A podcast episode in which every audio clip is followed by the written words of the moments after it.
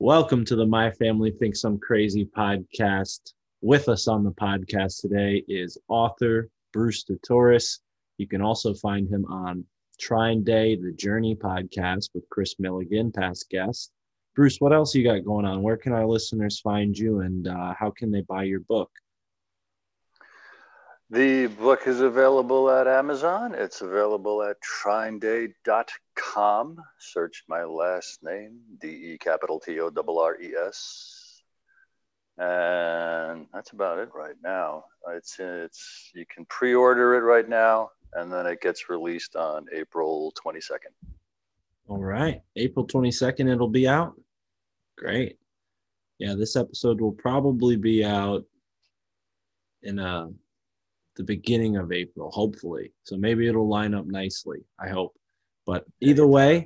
let's get right into it. We always ask our guests this first question What was the moment, maybe when you were young, maybe when you were older, where you started to realize that you were being lied to, things weren't as they s- seemed? I'm struggling to get it right, you know. Um, when I was a, a teenager a million years ago in the 1970s, I read a book about the Kennedy assassination that was all about, you know, other shooters and the Warren Commission was all wrong.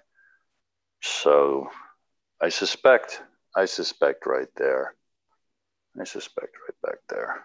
Okay. Um, a real, but a, but a, but an inflaming kind of moment was Oliver Stone's movie JFK in late '91. Um, but it did it didn't set me with ever a thought that I would write anything. But those are those are the kind of those are the kind of big ones. Then 9/11 was the was the cherry on the cake when I started yeah. looking into that in 2004. That's when it became something of a passion project, right? You you kind of felt like there was a need to get into this rather than just kind of an observation? I obsessed. I couldn't believe it. I told everyone, uh, you know, who I could. Yeah. Yeah. So I'm, for one, I can relate to the 9 11 thing. I was only in first grade when 9 11 happened. So it was really just imprinted in my mind. And it wasn't until later when I found some things on the internet and found some different books on JFK and 9/11. By the time I was looking into it, there are already books written about it. But yeah, it it it still sticks in my mind that image because they brought us into the library and said, "Hey, there's a disaster going on. Let's see what it is." Like, turn the TV on. So I, I remember witnessing it on TV, at least if it was live. I, I don't remember uh, but yeah, so that was a big one for me. Where did the uh, impetus to start the book come from? Was it the 9 11 research? Because I know you get into school. Did you start to uh, notice things about the school system that were pointing towards a larger conspiracy, or was this something you felt when you were actually a student? Actually, the impetus for the book was uh, in the mid 90s, and it was just going to be a book about energy, consciousness, and the nature of reality. And I, uh, I worked on that for, for a long, long time. And on the side, I started studying 9 11 and, and, and went down that rabbit hole for many, many years. And it wasn't until 2014 that I decided to put the two together um, and to position the false flags and the suppressed information behind the scenes as problems solved by the truth of those events and also the, the, the, the truth of uh, the, the working theories of what reality is, what consciousness is, and what our uh, eternal nature and unlimited power might be. Very philosophical ideas. Anyway, you know, it's tough to say I believe this and this is absolutely certain. But boy, do those ideas uh, give me and many other people a lot of inspiration and hope and power. Yeah. So, how do you think this? Because it's very clear there's kind of a smaller group of, of people like us who are interested in these things. The majority of people seem to be somewhat oblivious, or maybe if they're aware, they just don't have the time or interest to research it enough to have a, an opinion on it, you know?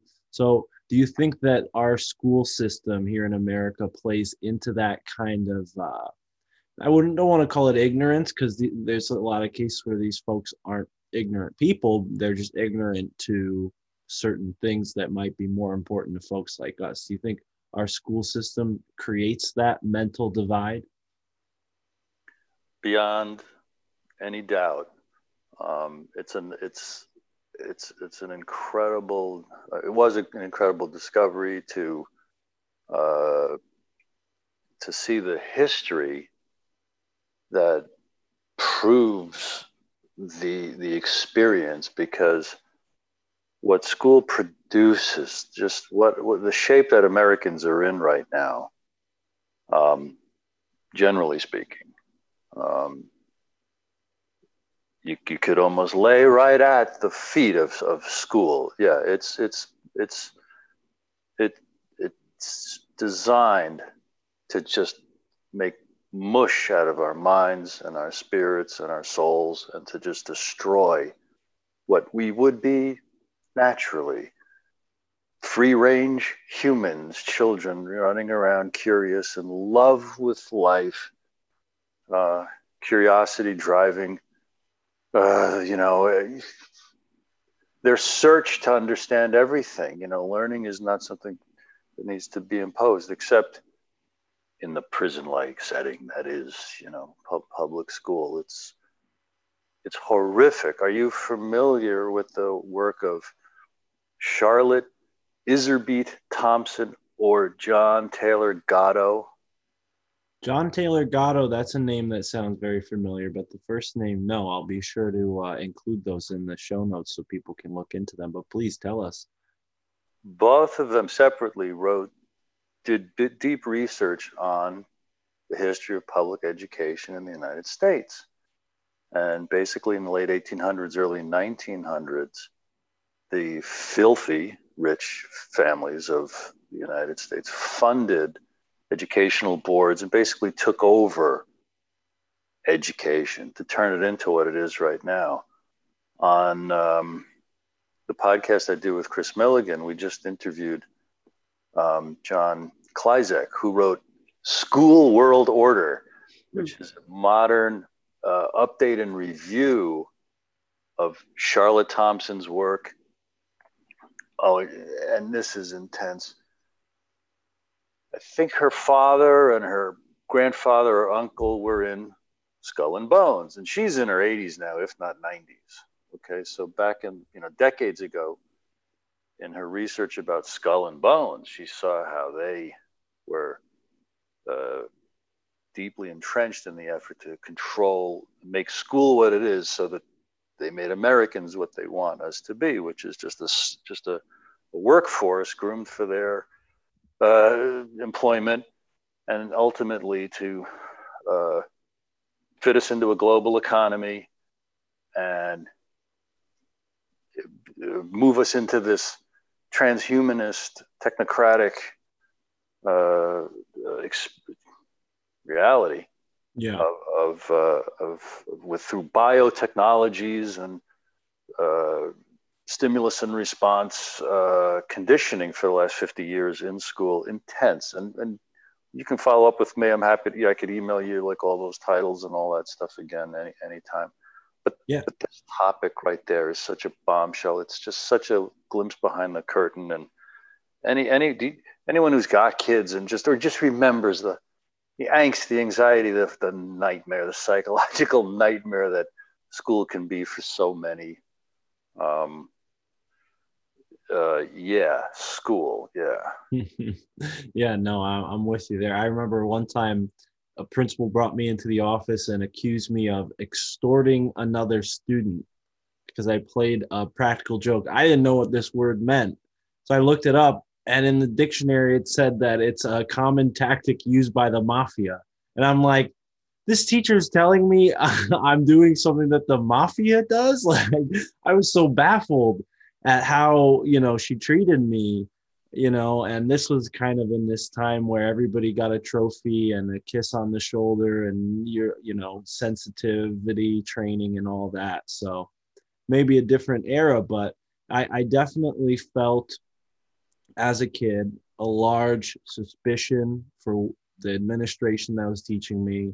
I was always fascinated by history and science and but i, I remember asking questions like well is the periodic table finished? You know and then the teacher said no no it's not finished. There's there's definitely elements out there in the universe that we we still haven't found yet. And it, you know those are the kind of answers that really cracked it open for me. And and I was grateful to have some teachers that were actually kind of inspirational. But what kind of devices do you think they're actually using in school? Because I remember uh, in the Skull and Bones book uh, that is published by TrineDay he kind of details this way that they changed um, how they taught kids language to make it almost more simple, simplified, which ended up dumbing down generations around this 1920s, 30s, 40s time period when the Rockefellers were really integrating their programs into the American school system. Uh, what I it's great that we're talking about this because I I just eavesdropped on I participate in the podcast that Kris does as, as, the host and then I do the sound editing but I get to listen to him interview John Klyczek School World Order. Um, what we left was any teaching. What did he call it?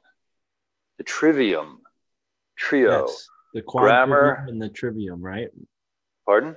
There's the trivium and the quadrivium, right? The, the, the kind of liberal arts and the mathematics. They're kind of uh, like the how the Greeks called them, right? I, I'm familiar. Trivium, yeah. Well, that I, they they just they just talked about the trivium. The other sound of hand in glove. But the trivium was grammar, logic, and rhetoric. And there definitely was this transformation in those decades that you mentioned and really accelerated in the 1960s into other modalities. Like i say i've just i've really have turned our minds to mush and have made us very very dependent on fitting into the hierarchy of school.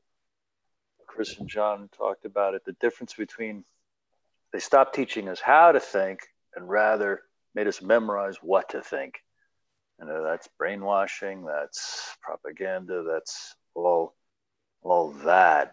With all those emotional rewards, yes, the, the new modalities included the stimulus and response and the and the and the Pavlovian kind of rewards and punishments, like you alluded to, the shiny stars and the the feel the feel goods for give regurgitating the appropriate response, and it's turned into this psychological uh, lab to to create to to create what I call think-alikes and and you know act-alikes, and I love to talk about the bell curve when I talk about these kind of things. I think loosely, loosely, one man's opinion who's walked the earth for a few decades.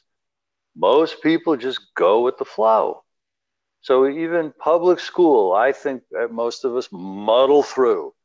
And at one extreme, there are those who really, really take to those rewards and punishments and move up well into hierarchies because it's training folks for hierarchical existence, which is militaristic, it's pyramidical. I will follow orders and I get to give orders, right?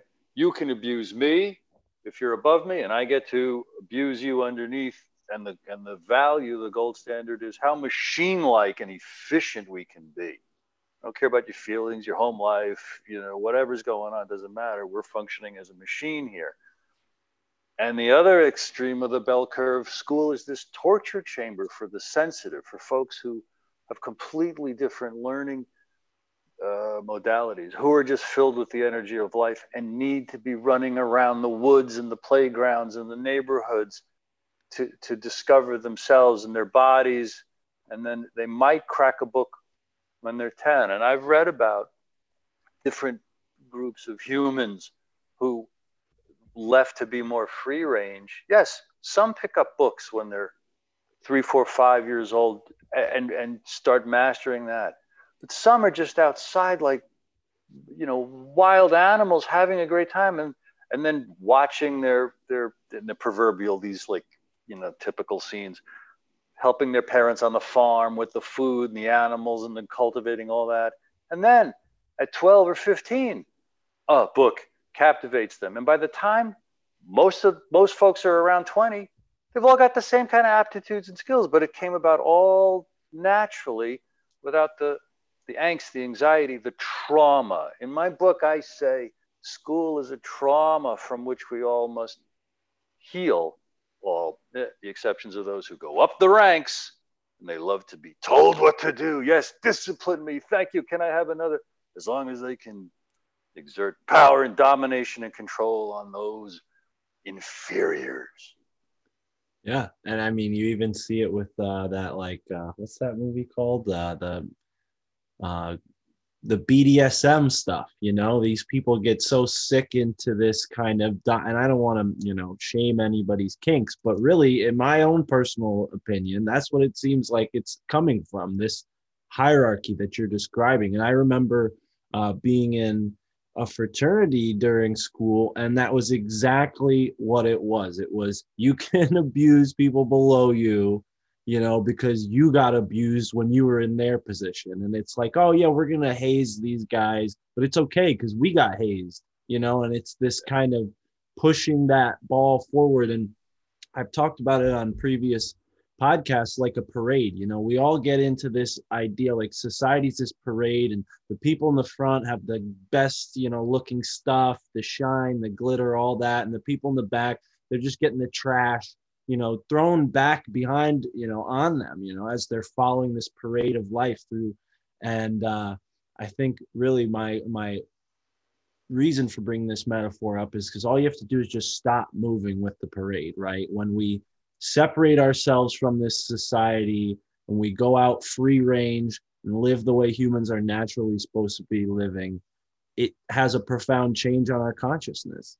Now, considering this kind of plasticity of our consciousness, right? They're trying to mold our consciousness through the school system so that events like the JFK assassination or the ritual that was 9 11 can be conducted without us being wise to it, right? I mean, that's essentially what was going on. How has how has uh, how has JFK fit into this book? Because I know you go from uh, from God, school, JFK, and 9/11. Let's connect all all the dots here. We got school down. How does JFK fit into this? as, as, he fits into it as a major revelation about the the powers behind the scenes, um, the the the truth of his the truth the truth of his assassination. You know, re- reveals his his greatness. But it's really a moment when the the quote unquote deep state, the players behind the scenes, really stepped onto the stage. You know, that was such a dramatic offense.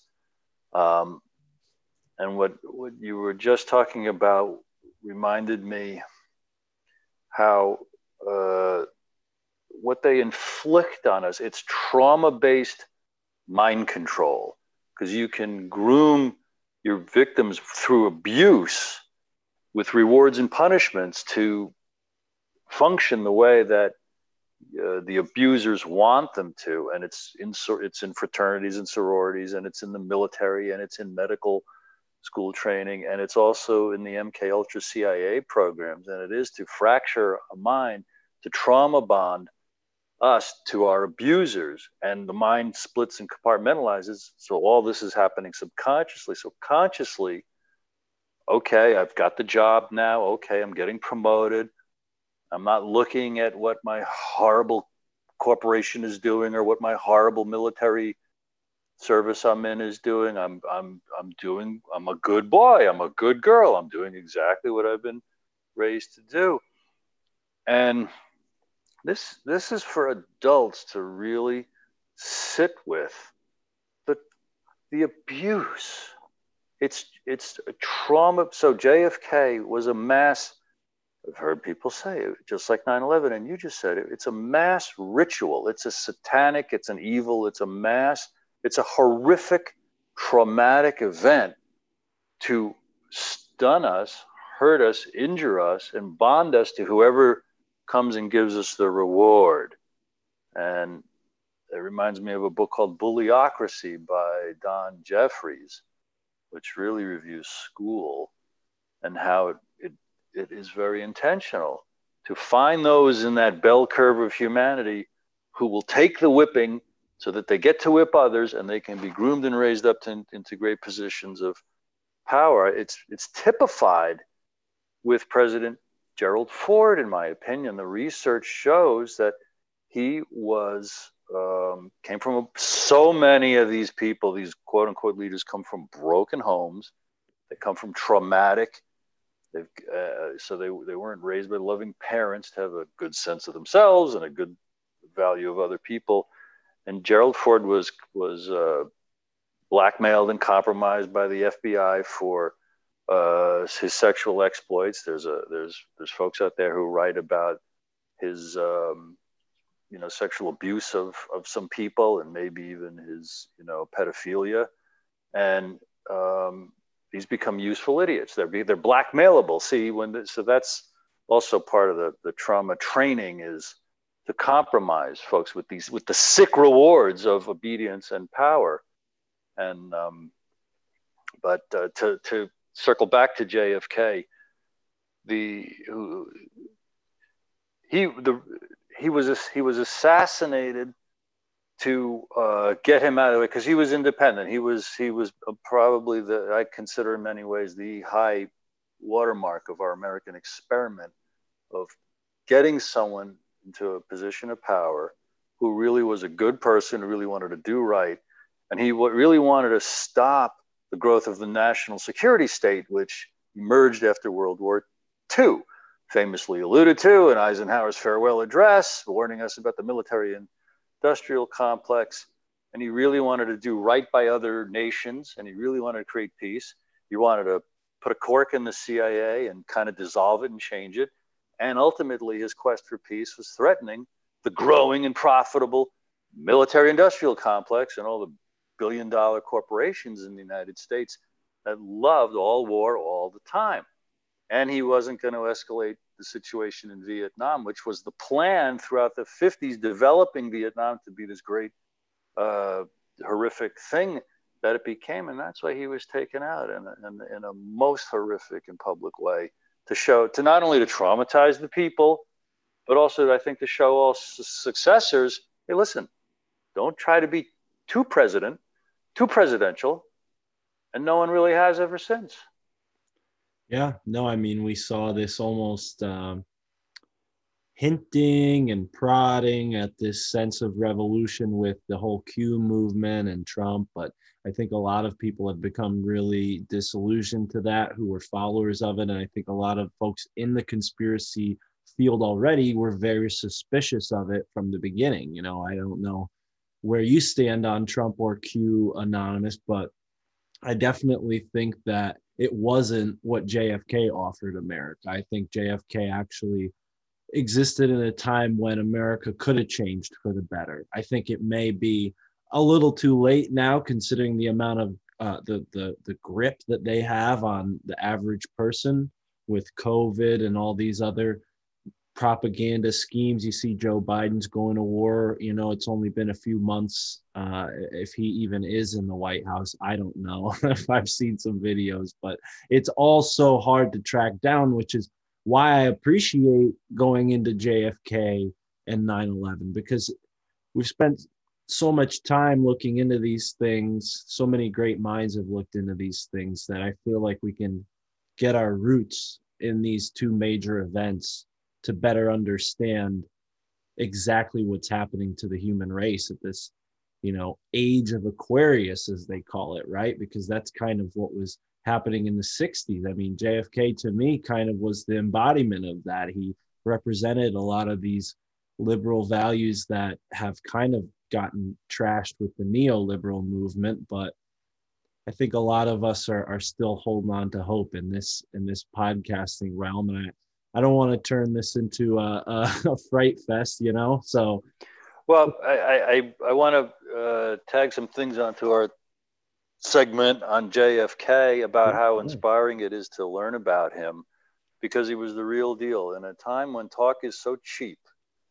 and what is given to us by official authority is so phony uh, the more I read and read and read and read about him, I just, it was just like pulling this never ending rope. Like he was this good, he was this consistent, he was this sane, he was this rational, he was this benevolent, he was this calm, cool, collected, and kind and funny. And it, to read about him is to balloon with all the, the hope and inspiration that um, humans need in order to fight the good fight and also to be sane and also to say, hey, listen, you know, live and let live and love thy neighbor as thyself and do unto others as you'd have them do unto you uh, is the stuff of life and it's the stuff of harmony. And to see that Kennedy knew pushing against the CIA and pushing against the Pentagon, he was resisting people who kill to win and he did it anyway.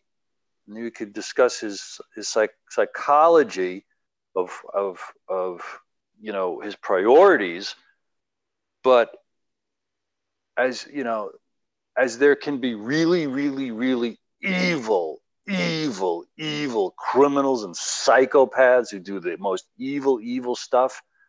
Kennedy is among the folks that, if anyone qualifies for the extreme opposite of being so good that they approach, you know, as good as a human could be. What do you call that?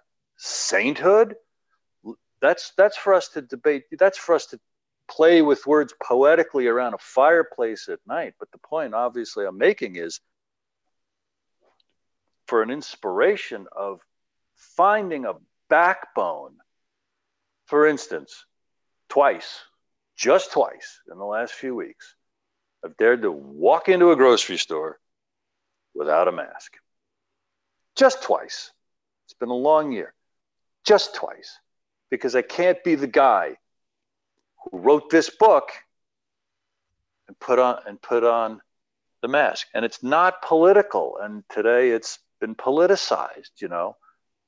No, I've I've looked at as a layperson, I've looked at all that I could about what different doctors and scientists, how they're interpreting the medical literature.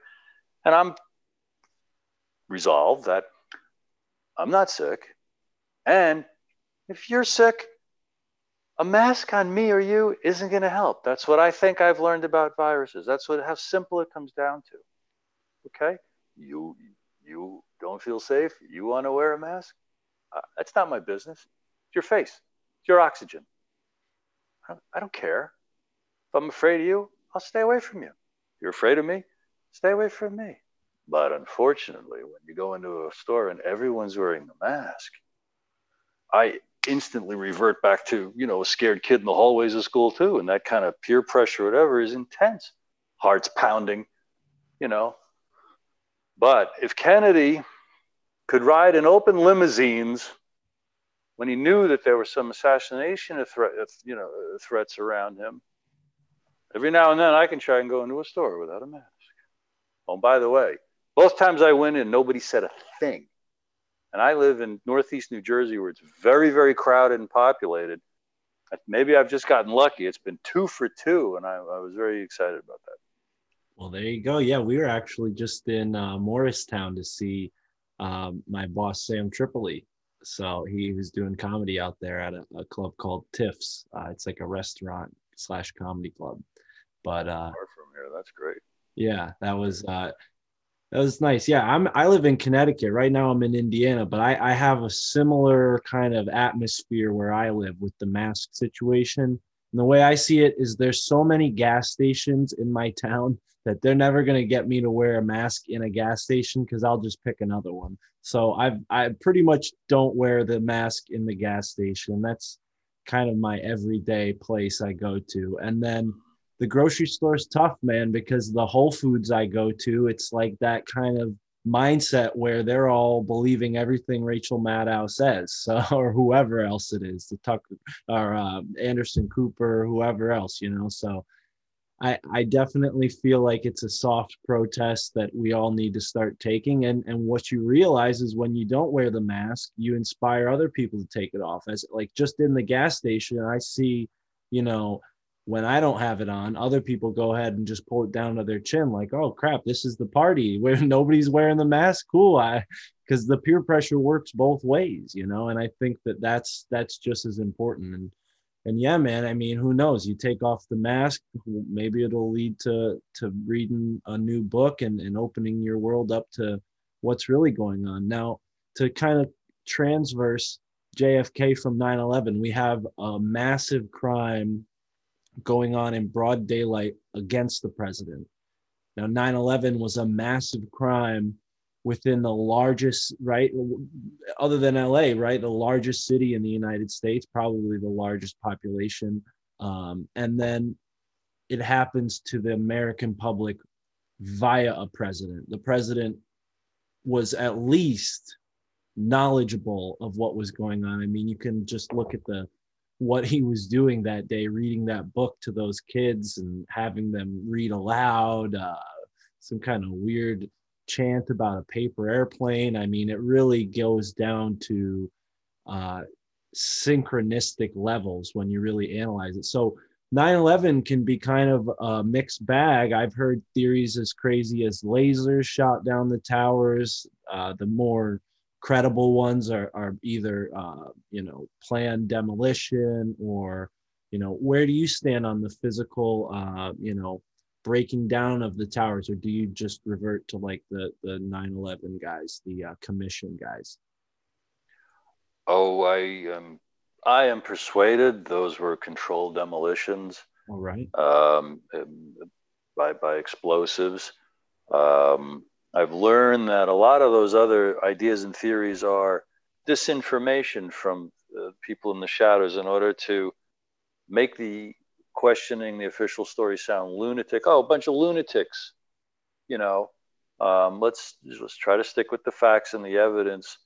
But uh, those were controlled demolitions, meaning it was an inside job, meaning it wasn't. You know, planes don't cause buildings to do that.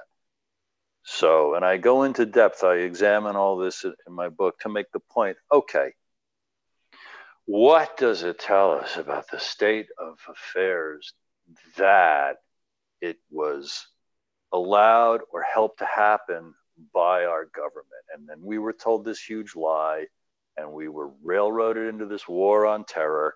And we're a country that starts war on nonsense reasons. And it's so obvious to say it's all for the money and it's all for the global domination, it's all for the resource control. And it's intense. It's really like, you know, and, you know, to, to the Americans who believe what they see on television, oh, it's Islamic terrorists that did it. And I've got to be scared of everyone in a turban and brown skin. And, they could be, you know, they could be eh, anywhere. I got to look out for shooters and bombs all over the place. Again, traumatize the heck out of us, drive us into our homes, scared, be protected. That's what it's all about. It's about capping our creativity and our energy to be creative, let alone throw the bums out and force hold government accountable for its for its crimes. Have you heard of a book called the most dangerous book in the world 9-11 as mass ritual. Yes have by uh, ken bain right? Yes have you got have you read it? No i mean i've got a i've got a couple books by it from TrineDay that's one that i haven't opened up yet. That's that takes 9-11 to it shines such a light on stuff that is amazing about the uh, the details in it, the the numbers in it, and the timing of it, pretty much prove that it was a it was a satanic, public satanic ritual. Yeah. To to traumatize us and to dedicate to commemorate the launch of a great effort. We'll say evil, we'll say satanic, the war on terror, et cetera, et cetera. And that's what the people behind the scenes and shadows, how they really, really work. Um, because blood sacrifices are how they practice their religion. You know, it used to be goats, or it used to be well, you drink a little wine and eat a wafer. But to, to the beliefs of the, the real people behind the scenes and the richest and the ones at the top, it's with blood sacrifices. And, and a lot a lot of the research puts the same players behind the scenes creating wars for the sake of killing. Killing is part of how they yeah how they celebrate what they're about to do. It it blesses the their efforts of more world domination and more uh, slavery and more resource uh, theft from different countries. I'm trying to make light of it because holy smokes, is it? It's it's intense. It's intense. And the solution is to rely on our our our connecting in any way, shape, or form, um, because we enough enough humans, more than enough humans, love life want to raise healthy, happy kids, want to take care of our old, you know, and dying parents, and appreciate nature and how cute bunnies are when they hop in the grass. That's that's really good. We like that. Enough of more than enough of us like that. If we could wake up from the hypnosis, from the spell that the the the sick and twisted ones who have power and program us with their content um, that's what that's what we're up against. That's what we're dealing with. That's that's what we're dealing with. I believe. Yeah, and that's the natural order of things, I think. And what we're really seeing is this parasitic influence on the planet. I think if this parasite was gone with, you know, and, and done with, then the earth would go back to this natural order where things are more harmonious and love is the primary directive, you know, and I think that's how nature operates. I mean, when I was a kid, I was fascinated with being out in the woods. I had, you know, I was blessed with this kind of backyard that was its own little private kind of closed in forest. And I really became myself there. And one of the things that I, that always stuck with me from learning about nature was the process of symbiosis and how animals adapt to help each other. I mean, you have all these species that are completely dependent on each other, like from a tiny little fish that eats the bacteria off the belly of a shark. You know, you'd think two by themselves, you put them in a tank, the shark would kill the fish, but no, the, the fish and the shark are essential. Uh, and it, the examples are limitless. Any environment in the on the earth has examples of this symbiosis, and I think that humans being so complex, we've got quite a bit of evolving to do on the mental spheres, you know, and I think that leads into our spiritual development. And I think that this parasitic entity has to do these mass rituals to kind of exert its energy uh, like a pinprick in the in the earth's you know acupuncture you know they're they're trying to stab the, the, the bad places, you know, and when things like uh, obelisks and pyramids, when they're turned on, they're activating the, the energy of the earth. So how do you think all of this fits into to the mass rituals and God and consciousness? Do you think that their, you know, their low frequency attempts are going to last? Do you think that ultimately human beings are, are going to evolve past this kind of time where we have this ruling elite?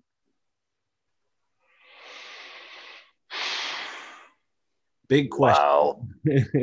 well, Taylor, hold on. Wait.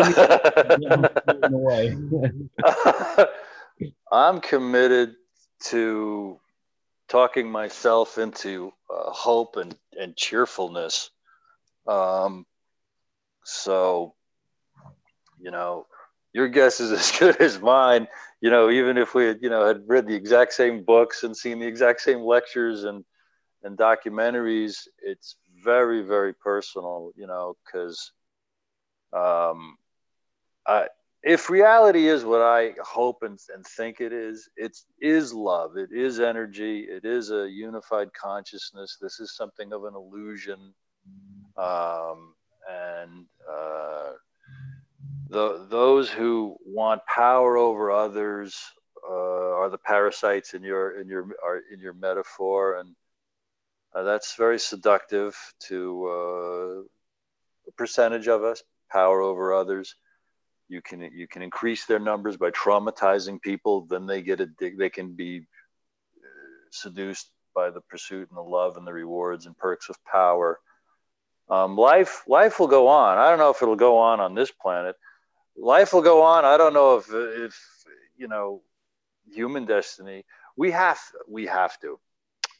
It feels good, and it's empowering to imagine that uh, good conquers evil and love, you know, is the answer, and it will find a way. And those are not trite statements. Those are um, decisions because folks like Bobby Kennedy, after the death of his brother, John F. Kennedy, I think, committed to being so good day by day because of his massive health problems his whole life. I suspect he literally lived as if today might be my last functioning day of good health. So I'm going to do the right thing no matter what. I don't have to worry about an assassination attempt tomorrow because I might die in my sleep tonight. Um, almost literally. And then how Gandhi approached things and how Martin Luther King approached things, it becomes its own imperative to just be and do good right here, right now. Now, the mystics will say, yes, yes, yes, we need to do that because it's all vibration and it's all a choice.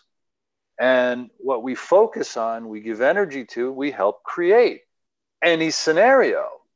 So um, to love and trust,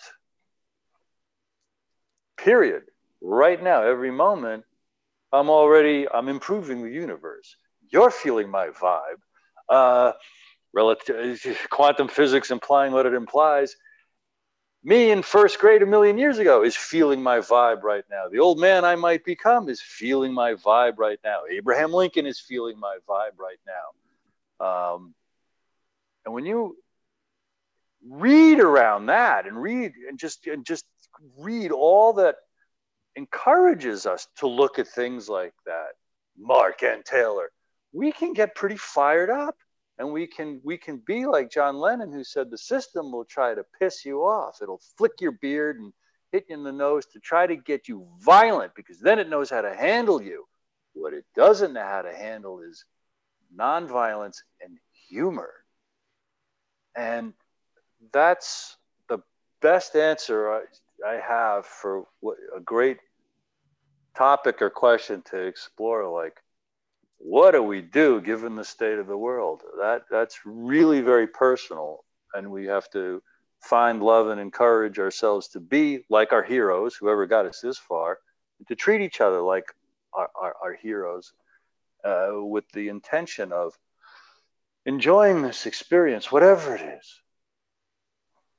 Absolutely, yeah. I I think one of the things that drew me to my favorite podcast, Tinfoil Hat, was the humor. I mean, Sam Tripoli, as a comedian of 20 years, he talks about all these deep subjects with intelligent folks like you, and he adds that humor element. And he's such a genuine guy that you feel like you're in the conversation with him and you're kind of figuring all this stuff out with him you know and and it's essential to have that humor involved because you know these things can really wear at you uh, when you start researching them. You know, 9 11, JFK, it's dark stuff. But out of all the research you've done on JFK, you know, I too find a lot of inspiration in him.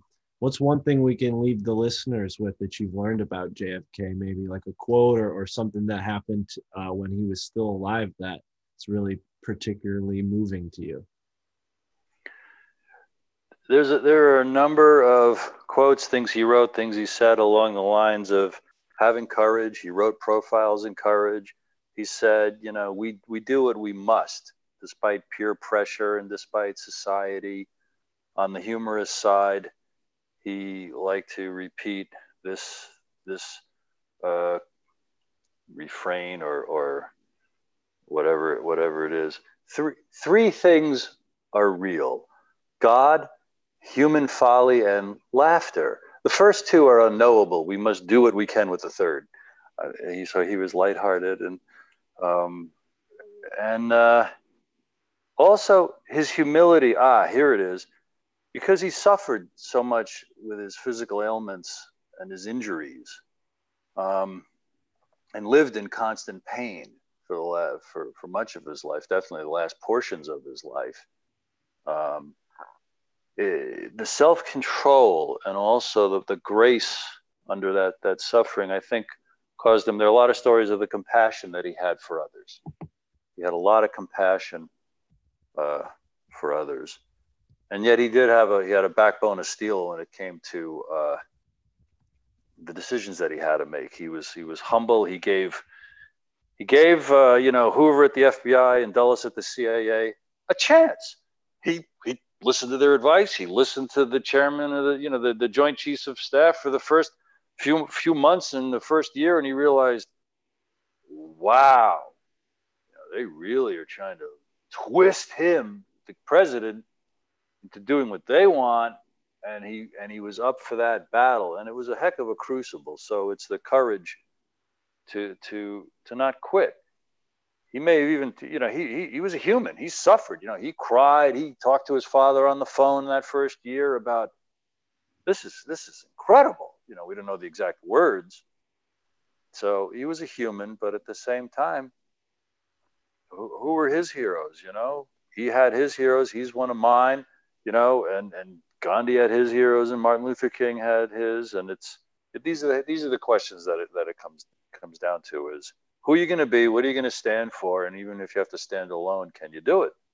And no one can make those decisions for us. No one can judge the decisions anybody else makes. This is life life can be very very challenging and terrifying and, and um, connecting with each other is the best that, that we can do to to make us feel like hey we're in the same we're, we're, we're in the same thing right we're up to the same thing trying to get through this human life and enjoy it together and empower each other uh, along the way and that's orson welles supposedly had this quote we live alone we die alone we live our whole lives alone and it's only with the love we share with friends that we can create for a moment the illusion that we're not alone.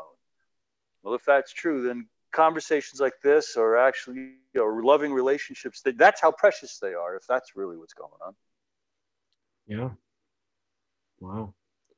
Do You have anything you want to add? You're good.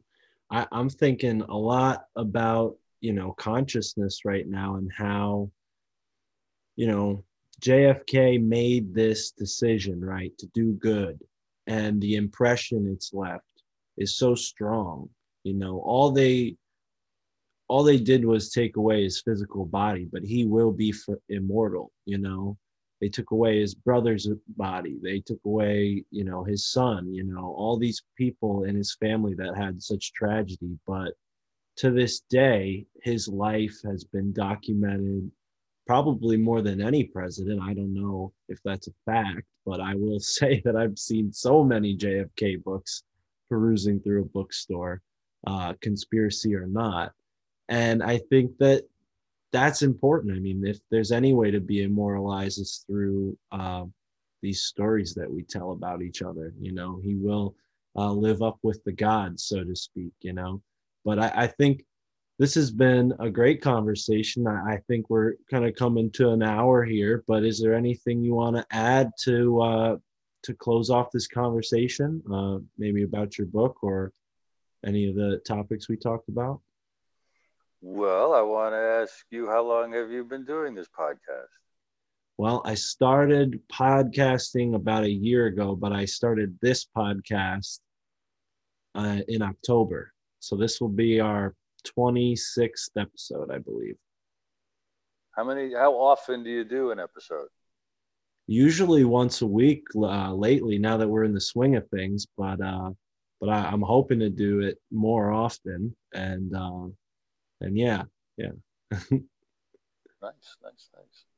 And, uh, do do you disseminate it on the usual platforms? You have uh, the one place that you put it that puts it out on the uh, on the the directories they call it or something? Oh yeah, uh, my family thinks I'm crazy.com is where you can Right. find everything, and that'll Right. basically show you all the apps you can find us on. But yeah, we're on iTunes and all the other ones. Because the main place that you work out of, it puts it on all those other kind of things, right? Yeah, why did you Yeah. were you worried about uh working out some of that? Because I could help you with those details if you need some hosting. Because I do help Kris with his, and I was confirming my impression, and I'm trying to find the time to improve what what I do, you know, for him and for the, and for that. So, Absolutely. and I just and I and I hadn't had the time to study and get those questions for myself about you and your and and, and uh, your your podcast. I I looked at it, you know, a few weeks ago when you first when we first started talking about me being on. Yeah, well, I mean, I'll tell you, I'll tell you more about it off air, but I'm definitely interested in helping out. I'm I'm doing a, a kind of uh, project right now for just that. So, but Nice. yeah, man, where uh, where can our listeners find your book again, and um, anything else you want to plug? Obviously, TrineDay, the Journey podcast with Kris Millegan. I think you do a great job. This podcast has been great. I think. Uh, it, it definitely is gonna help. I can see why you're the editor because you know I, I editing these podcasts. There's so many ahs and ums, but you're just like a professional radio voice. Like no ums, no ahs. You sound great, Bruce. I mean, it's really uh, gonna please my editor for sure. that's that's great. Um, but there's an um. My book is at Amazon.com. It's at TrineDay.com, and the podcast is at TrineDay.com. You click on episodes, and you'll find all the episodes.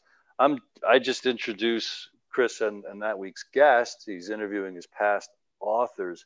We've been doing it since August. It's mind blowing.